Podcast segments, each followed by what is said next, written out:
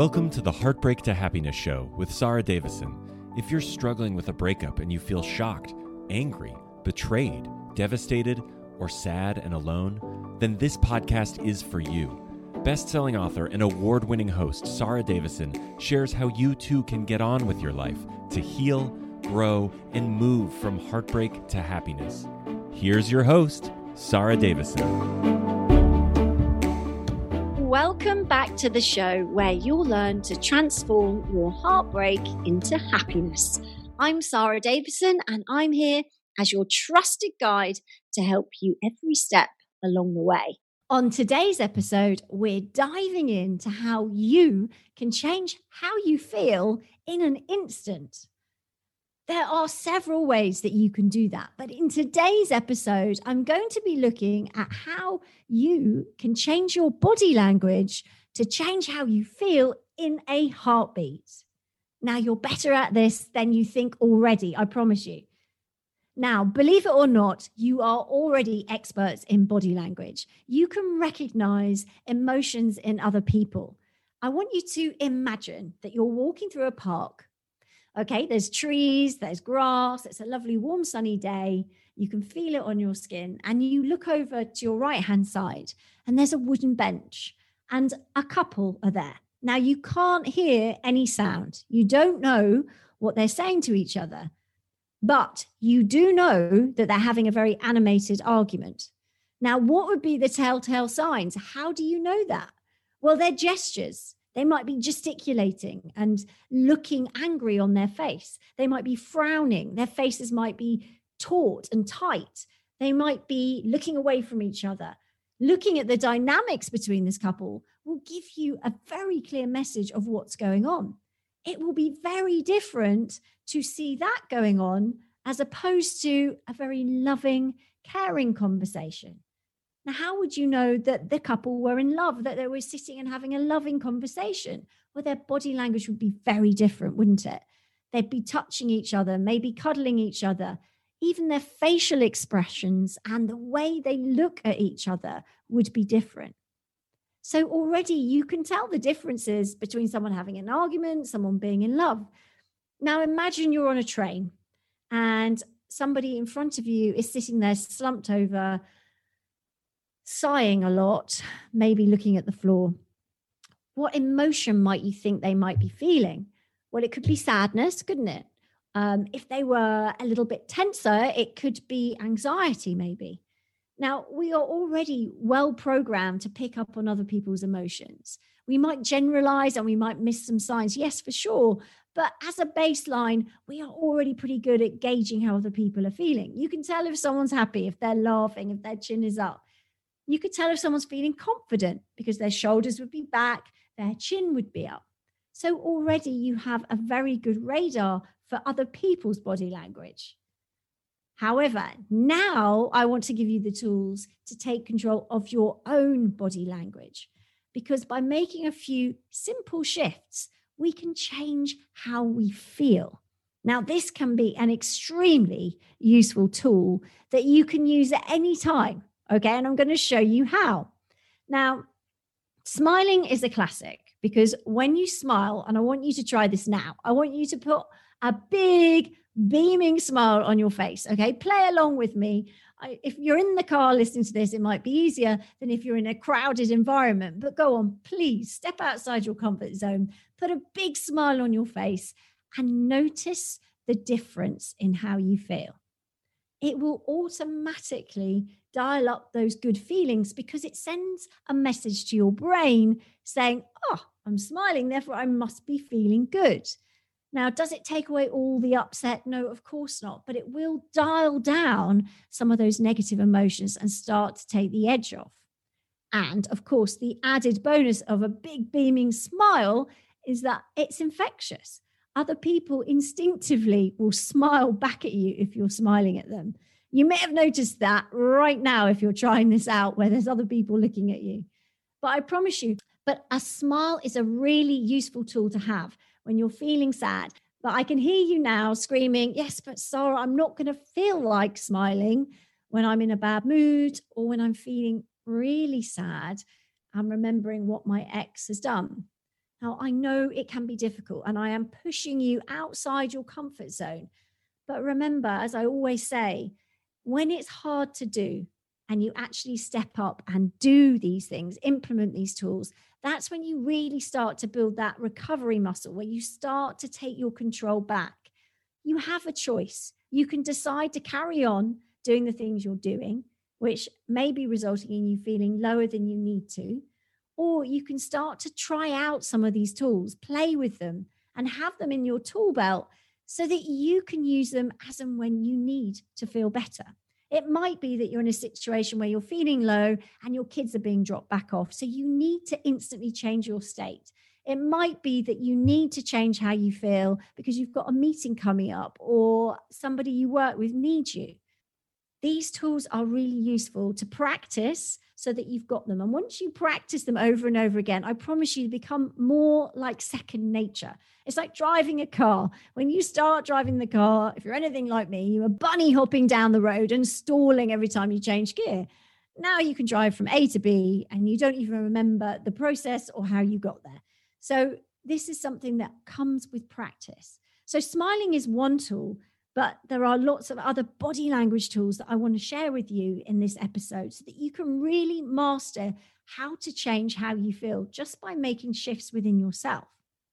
So I want you to think about a time when you were feeling sad, okay? And if you can, and it's safe to do so, find a space and sit as you would when you're feeling sad.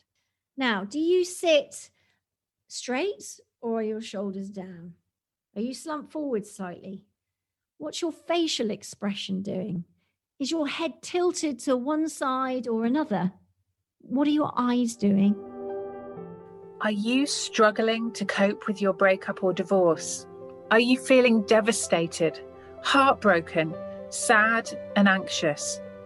If so, please know that you are not alone and there is help available.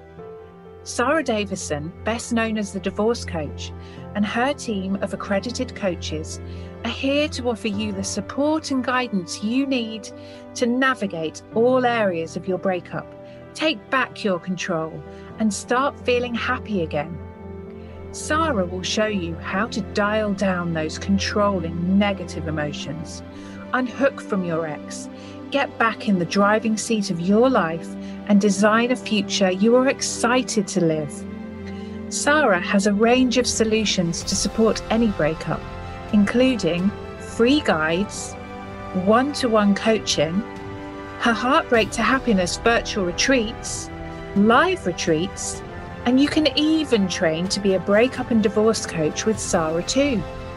Visit www.sarahdavison.com today and start to feel happy again sometimes it is useful to do this exercise in front of a mirror or with a friend who can really tell you the little nuances to you feeling sad because you feeling sad will be different to how somebody else does the sad behavior with their body. We all have little idiosyncrasies that are personal to us. So, identifying what your sad body language looks like and getting that recipe of what you have to do with your body to feel sad is going to be very useful because now I want you to identify a state that you want to feel more of. Maybe that's more positive or happy. Maybe it's confident that the future is going to be bright.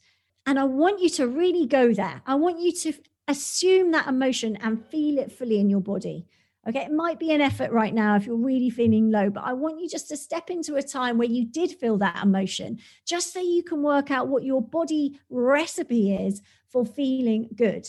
Okay, I would imagine that your shoulders are back, your head is higher, that you're breathing differently, that your face is maybe more relaxed or more empowered. I want you to notice what you do with your arms and your hands. Are there any sounds you make? if you were really happy, maybe it would be yay or woohoo, whatever it is for you. I want you to add in as much as you possibly can and capture that so you really know your recipe for feeling good. Now, thank you for playing full out and doing that because by doing that, we're learning a lot. You'll be learning about your own body language. And when you know what your recipe for sad is with your body, and you know what your recipe for feeling good is, then the next step is to identify some small shifts you can make to transform sad into feeling good. So, for some of you, it will be moving your shoulders back. For some of you, it might be standing up. For some of you, it might be a little punch action with your hand or clenching your fist. For some of you, it might just be shifting your chin higher. Have a think about what it is for you because this then becomes a really powerful tool. And you can do it anywhere rather than this big beaming smile, which might be difficult to do. If you understand what subtle shifts you can make with your body to shift how you feel, you will be surprised and amazed at what an instant impact it has on how you feel. Because the signals sent to your brain are I'm feeling good, I'm feeling confident, I'm feeling happy. And being able to use those tools can really transform how you feel when you most need it, too. I'll never forget the day that my son came home from school and I'd picked him up. He was in the car with me and we were driving home. And I'd asked him how his day was. And he said to me, Well, mummy, it was weird because I was playing tag in the playground with Charlie today and he fell over. And he sat down and started crying and crying. And he had grazed his knee, mummy, but it wasn't that bad. So I said, Come on, Charlie, come and play. And he said, No, I can't. My knee hurts. So I said to him, Mummy, I said, Do the thing to cheer yourself up. He said, and my son looked at me and said, Mummy, he didn't even know what that was. He looked at me and said, Well, what do you mean? What thing to cheer myself up? And my son said, Well, you know, the thing to cheer yourself up. Charlie looked at him and had no clue what this was. So my son explained, Stand up, put your chin in the air, put your shoulders back, and put a smile on your face. And if that doesn't work, five star jumps. So Charlie stood up and he did it. And he looked at my son. He went, Wow, that really works. And he carried on playing tag with my son, and they had a good break time in the end. But the interesting thing was, my son looked at me in disbelief and said, Mummy, he didn't even know what it was. And I laugh because, you know, kids are like sponges, guys. If you have kids or you're around younger people, they absorb this information like sponges. They soak it up and they use it in their life. And if you can do this unconsciously and teach your kids these lessons when they're at a young age, where they can take control of their own emotions and how they feel and know that they're in control and know that they can change how they feel in an instant, then it's so powerful and can change how they live their lives. So for my son, changing his state is a normal thing. Now for Charlie, he uses it. And now he's a bit older because that was a few years ago. He often laughs with me about it when he comes over. So remember, kids will absorb this. Now we're learning it later on in life. And so obviously it can be a little bit more challenging and take a little bit more practice to get this to become second nature. But the truth is, this works we can change our state. We can shift how we feel. A great example of this is one of my clients, Lucy. She had come to me knowing that she always slumped. Her mother had pointed out to her, I'd mentioned it in a session. She knew that she was always slumped over. And that was something that she did when she felt so low and so sad about her husband leaving her. Now, one of the points on her action plan at the end of a coaching session with me was to try shifting her shoulders backwards.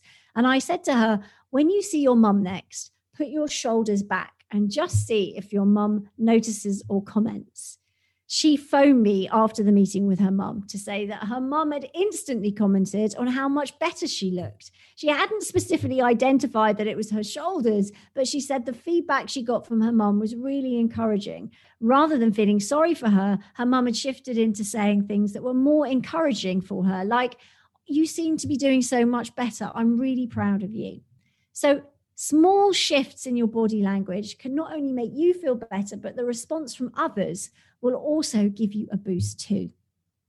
So I really hope that you can practice these body language techniques, figure out what works for you, and implement it in your life to see how you can shift how you feel in an instant and start to feel good again. Thank you for listening to today's episode and allowing me to help guide you from your heartbreak to your greatest happiness. I look forward to you joining me on our next episode.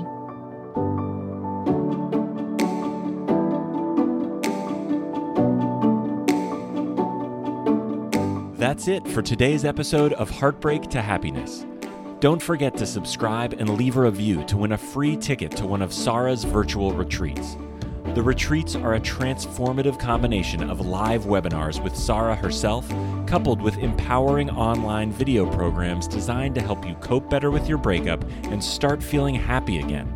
For more details, head on over to heartbreaktohappinesspodcast.com, where you can also get a copy of Sarah's free gift.